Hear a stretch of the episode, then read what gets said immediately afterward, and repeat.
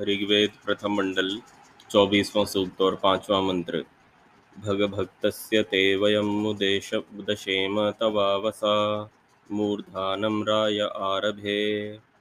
पदार्थ, हे जगदीश्वर, जिससे हम लोग भगभक्त जो सबके सेवने योग्य पदार्थों का यथा योग्य विभाग करने वाले, ते आपकी कीर्ति को उदशेम अत्यंत उन्नति के साथ व्याप्त हों कि उसमें तव आपकी अवसा रक्षणादि कृपा दृष्टि से राय अत्यंत धन के मूर्धानम उत्तम से उत्तम भाग को प्राप्त होकर आरभे, आरंभ करने योग्य व्यवहारों में नित्य प्रवृत्त हों, अर्थात उसकी प्राप्ति के लिए नित्य प्रयत्न कर सकें। भावार्थ।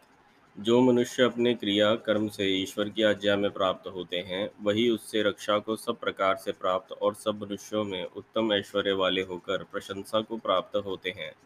क्योंकि वही ईश्वर जीवों को उनके कर्मों के अनुसार न्याय व्यवस्था से विभाग कर फल देता है। हमने पिछले कुछ मंत्रों में ये चर्चा की थी कि ईश्वर ने हमें विभिन्न प्रकार के पदार्थ दिए हुए हैं, परंतु कुछ ऐसी चीज़ें होती हैं जो इंटेंजिबल होती हैं। इंटेंजिबल अर्थात जिन्हें आप छू नहीं सकते, देख नहीं सकते, परंतु वे उनका अस्तित्व होता है। और जब वो चीज़, वो जो चीज़ होती है, वो बहुत गुह्य होती है, गुप्त होती है, वो आसानी से प्रकट नहीं होती और इसीलिए वो इस प्रकार से ईश्वर रिज़र्व रखते हैं कि उन्हीं लोगों को दिया जाता है वो चीज़ जो कि उसके योग्य होते हैं। अर्थात जो लोग ईश्वर की आज्ञा का पालन करने वाले हैं, वेद आज्ञा का पालन करने वाले हैं, उन्हीं के लिए ईश्वर वे चीज़ें रिज़र्व रखते हैं। तो ऐसी वो चीज़ें हैं क्या? तो वह जो चीज़ है, वह है सत्य ज्ञान। देखिए, दुनिया में जितना भी जो क्लेश है, जितने भी युद्ध हैं, जितने भी पाप कर्म हैं, उन सब की जो मूल जड़ है, वो है अविद्या। अविद्या कहते हैं, जब हम किसी चीज़ के बारे में ऐसी धारणा बना लेते हैं, जो कि वो चीज़ नहीं होती, उसको अविद्या बोलते हैं। आपने रसगुल्ले को कड़वा समझ लिया, ये अविद्या है। आपने सूर्य को ठंडा समझ लिया, ये अविद्या है। आपने अग्नि को समझ लिया कि इससे हम जलेंगे नहीं, ये अविद्या है। तो जो पदार्थ जैसा है, उससे विपरीत उसके बारे में कल्पना करना या उसके बारे में कुछ भी मान लेना, इसको अविद्या बोला जाता है।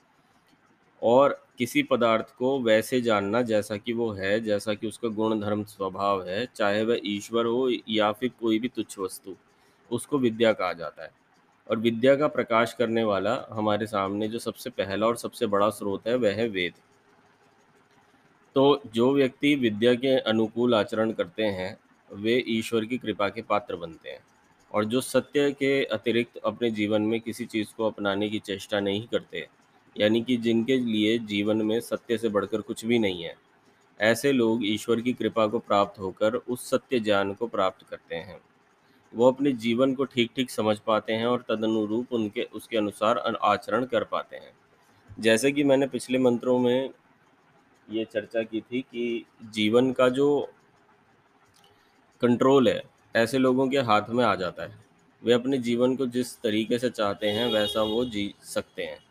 ऐसा उनको स्वतंत्रता प्राप्त हो जाती है। वो कि उनको विभिन्न प्रकार की विद्याएँ सुगमता पूर्वक प्राप्त हो जाती हैं। जितने भी उत्तम उत्तम पदार्थ ईश्वर ने रचे वैसे तो सारा जगत जो है उसमें उत्तम उत्तम पदार्थ हैं, परंतु उसमें भी ईश्वर ने अलग अलग तरह के विभाग रचे हुए हैं। अर्थात कि सब पदार्थ एक जैसे लेवल के नहीं हैं। कुछ तुच्छ पदार्थ भी हैं, जो ज़्यादातर सभी के लिए उपलब्ध होते हैं, क्योंकि ज़्यादातर जो मेजॉरिटी होती है ना लोगों की, वो उतनी बौद्धिक रूप से उन्नत नहीं होती। उनके अपने अपने जन्मों के संस्कार होते हैं और जिस प्रकार का भी उनका संस्कार होता है, उस प्रकार का उन्हें जन्म प्राप्त होता है, उसी प्रकार के उन्हें पदार्थ प्राप्त होते हैं। तो ज़्यादातर पदार्थ जो हैं, वे साधारण कोटि के होते हैं, अर्थात उन्हें कोई भी उपयोग कर सकता है और उसका जो असर होता है, जो उसका परिणाम होता है, वह साधारण होता है अर्थात जैसे अन्न है। अन्न में भी कई तरह की वैरायटी है। आप गेहूँ खाते हैं, आप बाजरा खाते हैं, आप मिलेट्स भी खाते हैं। तो कहाँ मिलेट्स है और कहाँ पर गेहूँ है? दोनों में अंतर है। तो इसी प्रकार से हर पदार्थ में भी विभाग किए हुए हैं ईश्वर ने। और वो इस प्रकार से किए हुए हैं कि जो जिसकी योग्यता रखता है, उसको उस प्रकार से प्राप्त होता है।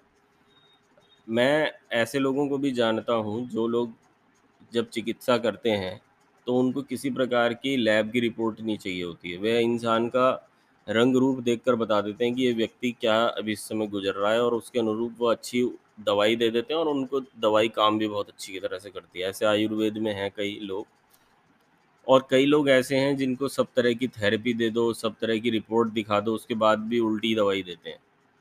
तो ये जो योग्यता का अंतर है, ये इसी वजह से आ जाता है कि एक व्यक्ति जितना अधिक सत्य और विद्या के अनुकूल आचरण करता है, उसको उतनी ही ज़्यादा वह विद्या बुद्धि प्राप्त ईश्वर से होती है, उसकी योग्यता उतनी ज़्यादा बढ़ जाती है। इसी प्रकार से आप अन्य जगहों पर भी समझें, जितने भी उत्तम उत्तम धन पदार्थ हैं उत्तम उत्तम चीज़ें हैं, वे उन्हीं लोगों को प्राप्त करते हैं, जो लोग उस पदार्थ से संबंधित या विद्या से संबंधित सत्य अनु, आचरण करते हैं। जो असत्य आचरण करने वाला होता है, वह आज नहीं तो कल दुख रूपी फल भोगता ही है। Oh.